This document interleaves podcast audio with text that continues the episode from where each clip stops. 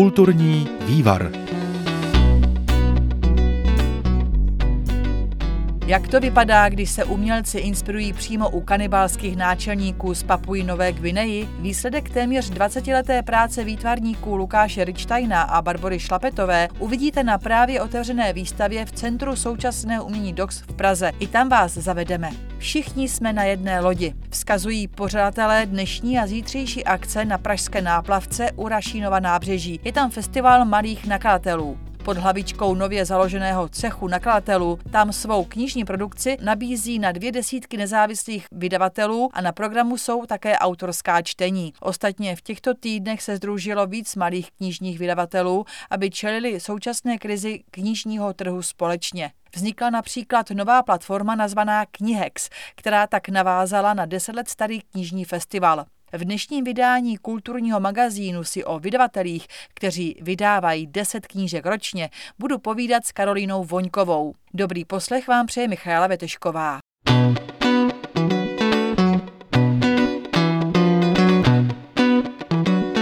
Kulturní vývar. Český knižní trh bych přirovnala k velkému jihočeskému rybníku, který je sice mělký, ale naštěstí je tam dostatek dobrých chovných ryb. A na tom rybníce je několik ostrovů. Ten největší možná bych přirovnala k společnosti Euromedia Group, střední bych přirovnala k nakladatelstvím typu Argo, Host, možná Paseka. Ale na tom rybníce je také jeden ještě úplně malý a možná lehce přehlédnutelný ostrůvek a ten ostrůvek bych nazvala Knihexem. A právě o tomto ostrůvku bude dnešní vydání kulturního magazínu, kterým vás provází Michaela Vetešková. Mým hostem bude Karolína Voňková. Sama vydává knížky, je knižní nakladatelkou a také stojí za už zmiňovaným Knihexem. Vítám vás ve vysílání Českého rozhlasu Plus. Dobrý den. Dobrý den. Knihex tady vznikl před deseti lety. V podstatě tenkrát to bylo z, z potřeby vytvořit tady nějakou platformu právě pro menší nakladatele, tak aby se dvakrát do roka sešli na společné akci a nabídli svoje knížky, knížky k prodeji, ale i se společně setkali a tak dále. Letos v lednu jsme k tomu začali připravovat i něco, čemu říkáme platforma Knihex, která by měla zastupovat ty nejmenší nakladatele i třeba v jednání s Ministerstvem kultury, ale i právě připravujeme i společný e-katalog, který právě by měl zastupovat ty nejmenší nakladatele a propojit je napřímo s knihkupci, nezávislými malými knihkupci. Knihex sdružuje ty nejmenší nakladatele a většinou těmi nakladateli jsou lidé, kteří mají své občanské zaměstnání, aby se takzvaně uživili. To může být velkou výhodou, že jste vlastně se nepotopili úplně. Ano, je to, je to přesně tak, že právě tím, že ta naše závislost není na, na tom vydávání těch knih, nejsme závislí, závislí jenom na té naší vydavatelské činnosti, která začasto funguje tak, že jeden projekt živí další projekt a tak dále, ale není to, že bychom mohli ještě platit zaměstnance a, a tak dále a začasto ani sebe, tudíž k tomu potřebujeme mít ještě, ještě další obory činnosti, zaměstnání a tak dále, který nám to umožní dělat tak, jak my chceme, aby jsme těm knížkám mohli dát takovou péči, vybrat třeba i dobrý papír, papír, tiskárnu, nechat knížku upravit opravdu špičkovým grafikem.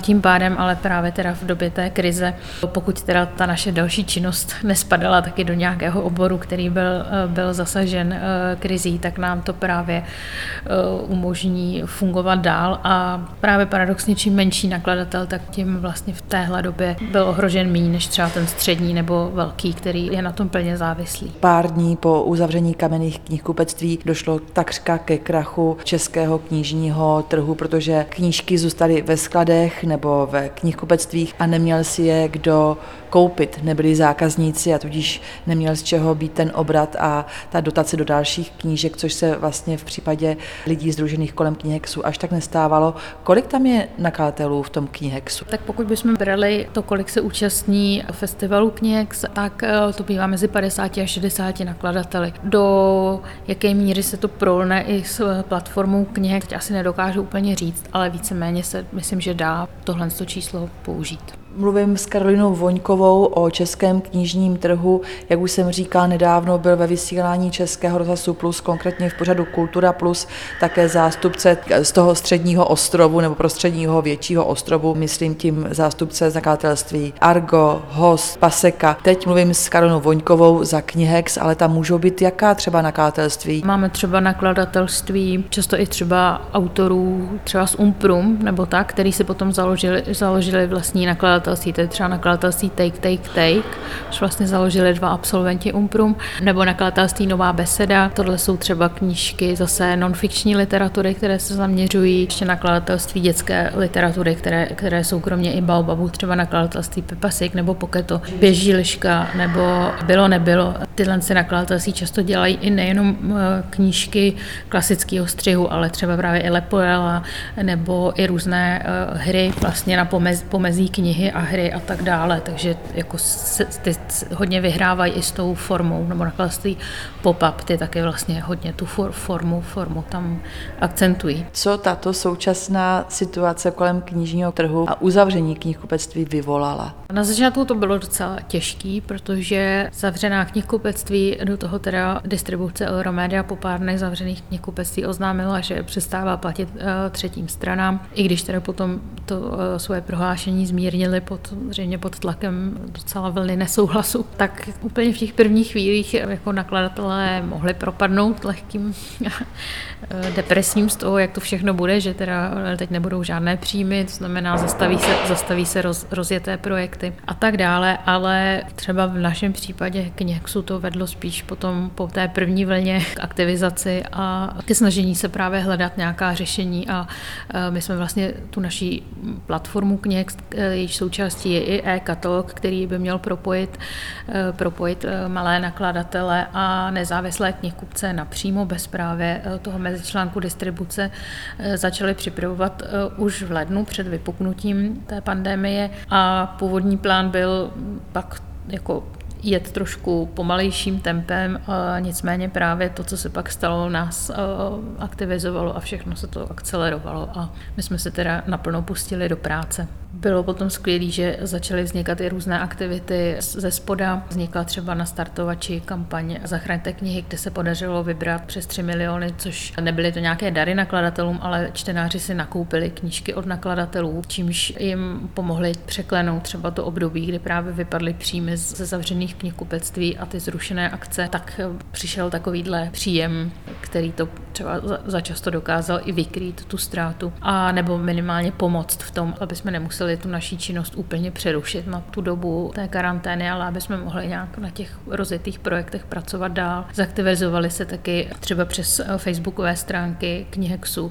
čtenáři, kdy jsme je vyzvali, aby nakupovali knížky přímo od nakladatelů, a ti lidé na to docela hodně zareagovali. I knihovny se připojily, že třeba se snažili nakupovat právě knížky přímo od nakladatelů. Tyhle ty věci, kdy se právě ukázalo, že těm čtenářům, těm lidem to není jedno, tyhle věci, a že právě se jich najde hodně, kteří chtějí pomoct a opravdu pomůžou, tak to bylo hrozně motivující právě nepropadat nějakým depresím a skepsím, ale pracovat. Vy jste zmínila nakladatel, distributor, knihkupec. Jaké jsou mezi tím vztahy a jak to vlastně funguje v tom českém knižním trhu? V podstatě nakladatel má nějaký nápad na knížku, nebo za ním přijde autor s nápadem. Třeba i v mém případě, kdy já dělám komiksy, tak spolupracuji se scenaristou, s výtvarníkem, ty nějak teda společně ten svůj projekt připraví. Pak se do toho zapojí redaktor, který ještě to celé přečte, má třeba nějaké připomínky, na základě toho se to nějak ještě třeba upravuje, korektor opraví chyby, odejde to grafikovi, ten to celé nasází, připraví nějakou grafickou podobu knihy, obálku, a potom to odchází do tiskárny a tiskárna teda knížku vytiskne. Potom, co je knížka vytištěná, tak odchází většinou teda k distributorovi a distributor teda potom ji rozveze mezi jednotlivá nakladatelství, která obhospodařuje, a potom teda posílá nakladatelství měsíční vyúčtování toho, co bylo prodáno v těch knihkupectvích, a na základě toho nakladatel vystavuje faktury, protože on ty svoje knihy tomu distributorovi neprodává, ale dává mu je do komise, tudíž vlastně se zpětně vrací až to, co je reálně prodáno, až to, co reálně prodali knihkupci, zaplatili to distributorovi, tak distributor to potom zaplatí nakladateli. Vždycky pak člověk trošku napětě očekává, jak se teda knížka bude prodávat, jak se teda ty peníze budou vracet nebo nebudou vracet. A to vaše jediná zpětná vazba na tu knížku? V podstatě ano, což právě ta naše, naš, naše platforma, ten náš e-katalog by tohle chtěl, chtěl změnit v tom smyslu, že my se chceme přímo propojit s tím knihkupcem, tak aby jsme mohli mít právě tu přímou zpětnou vazbu od něj, co třeba v jeho knihkupectví funguje, co nefunguje, co čtenáři v daném místě oceňují a naopak.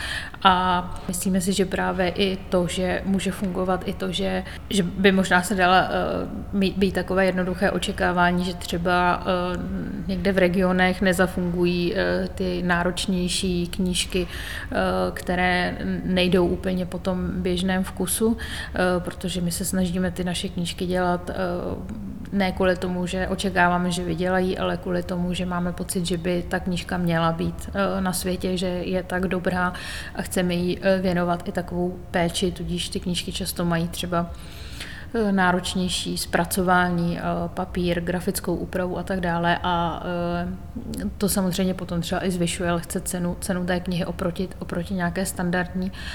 A Ale zase, zase máme třeba, víme třeba v knihkupectví Papírová loď, které má pobočky v Rumburku a ve Varnsdorfu, že i tam dokážou prodat i tyhle ty neúplně standardní zajímavé knihy, že jde i o, o ten způsob té komunikace a jak třeba my předáme informace o té knize tomu knihkupci a jak on je potom může předat dál i těm čtenářům, tak vlastně můžou zafungovat i v regionech takové knihy, které které by se jinak řekly, že jsou třeba pražské, nebo jak to říct. Takže si myslíme, že tenhle předsudek úplně, jako, že je to spíš předsudek než realita, a právě i to chceme tím přímým kontaktem, tohle chceme změnit. Co očekáváte, že se bude nejbližšího s českým knižním trhem dít, dejme tomu do podzimu nebo do Vánoc? Tak uh, myslím, že jsme všichni rádi, že se otevřeli knihkupectví, že už se knížky zase prodávají uh, v knihkupectvích, a jinak se to tak jako všechno vrací pomalu do normálu.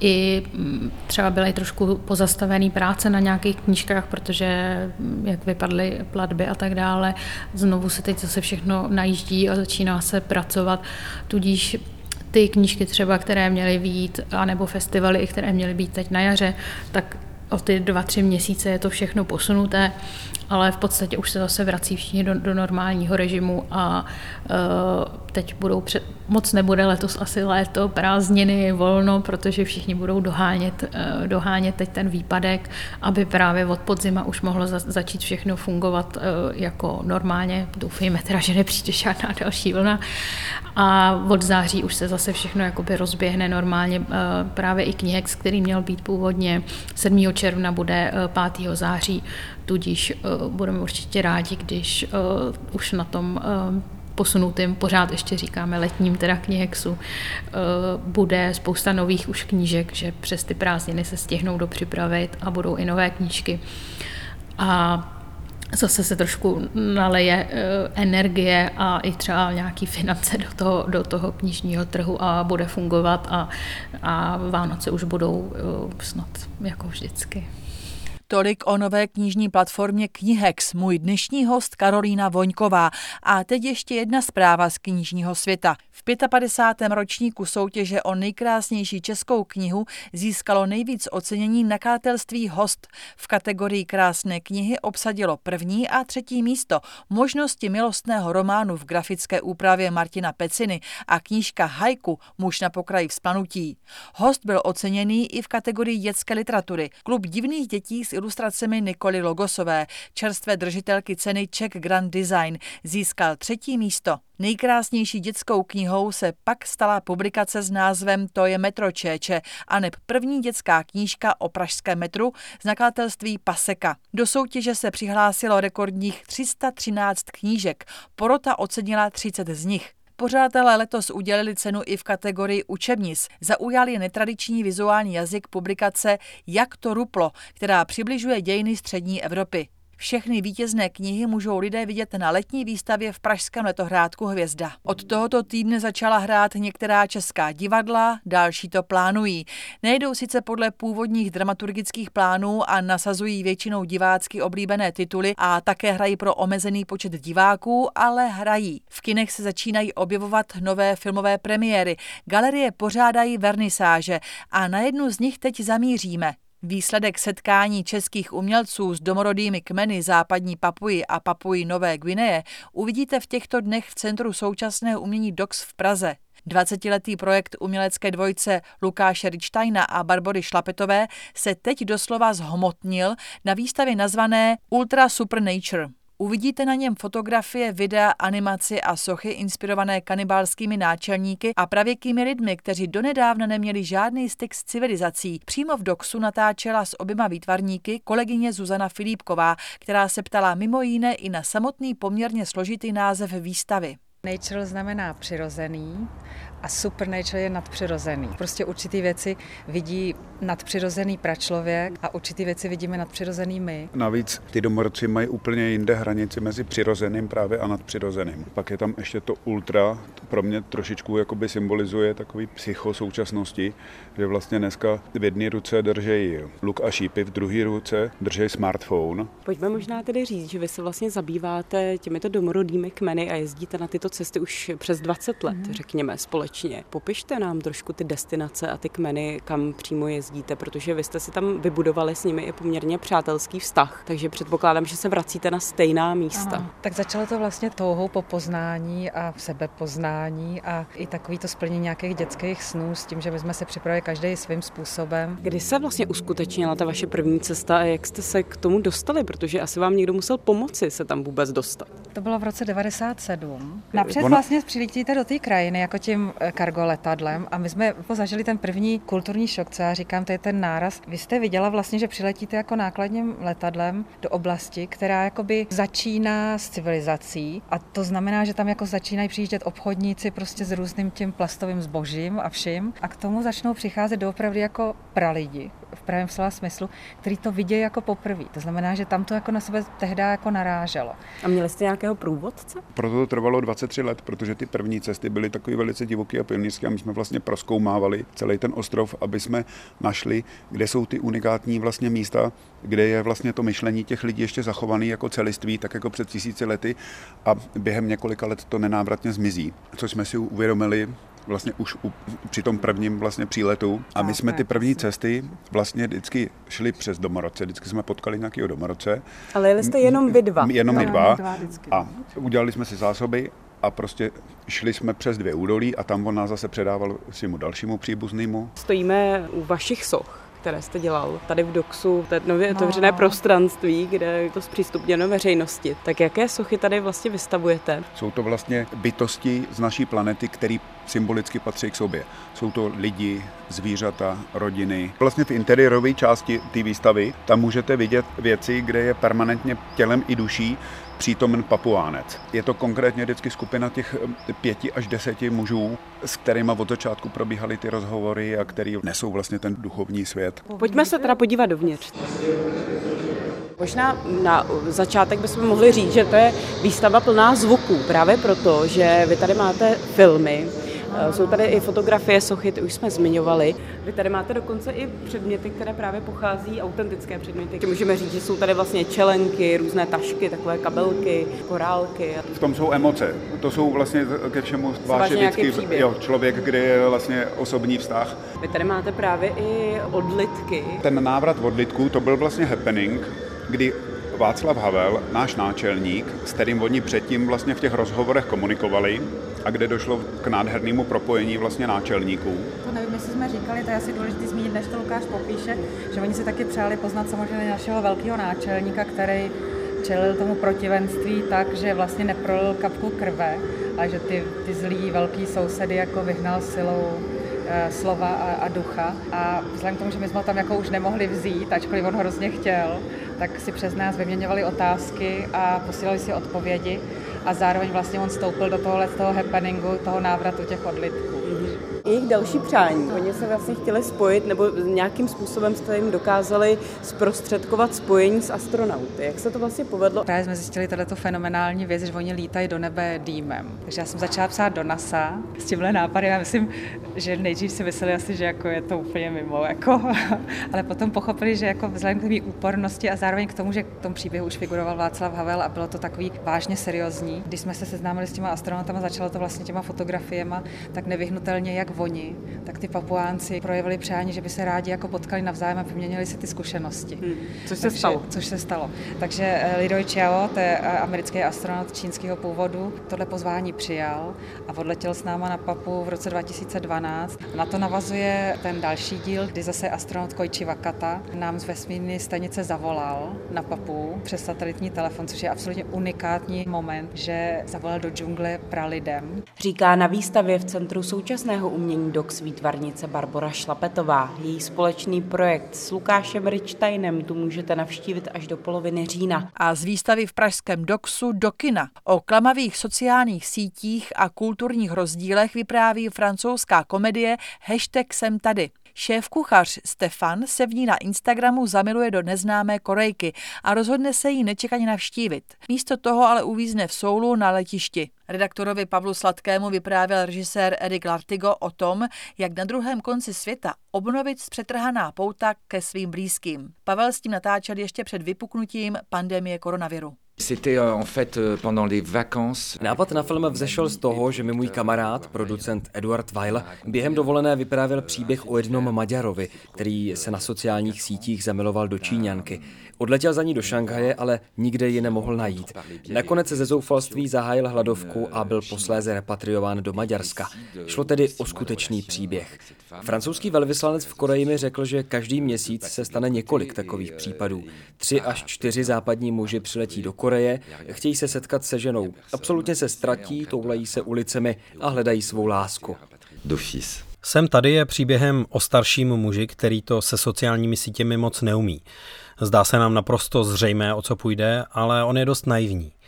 Vaším záměrem tedy bylo vyprávět o tom, jak se adaptujeme na život se sociálními sítěmi? Oui, en effet, cette espèce de nouveau moyen de, de, de communication, en tout cas, et de... Sociální sítě jsou úplně nový způsob komunikace, který dává hodně prostoru představivosti. Můžete se svým obrazem udělat prakticky cokoliv, konstruovat ho na mnoho způsobů. Všechny ty virtuální možnosti a nastavení dávají hodně možností k sebeprezentaci, ale můžete se v nich taky snadno ztratit. Zrovna včera mi syn ukazoval několik dní staré video naprosto neznámého člověka, které už mělo pět milionů zhlédnutí.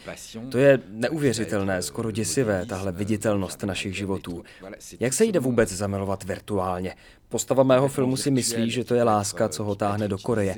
Ale není. Je to trik spočívající v rozdílu mezi reálním a virtuálním.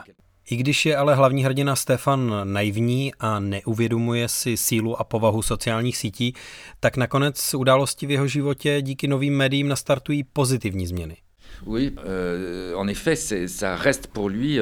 Ano, chtěl jsem pozitivního hrdinu. Nechtěl jsem, aby to byl někdo depresivní nebo zoufalý, kdo utíká od svého současného života. Stefan miluje kontakt s lidmi, chce sdílet svoji radost ze života. Vychutnává si barvy, chutě a vůně, protože je to šéf kuchař. Alain Šaba ho hraje jako dospělého člověka, který v sobě má věčné dítě.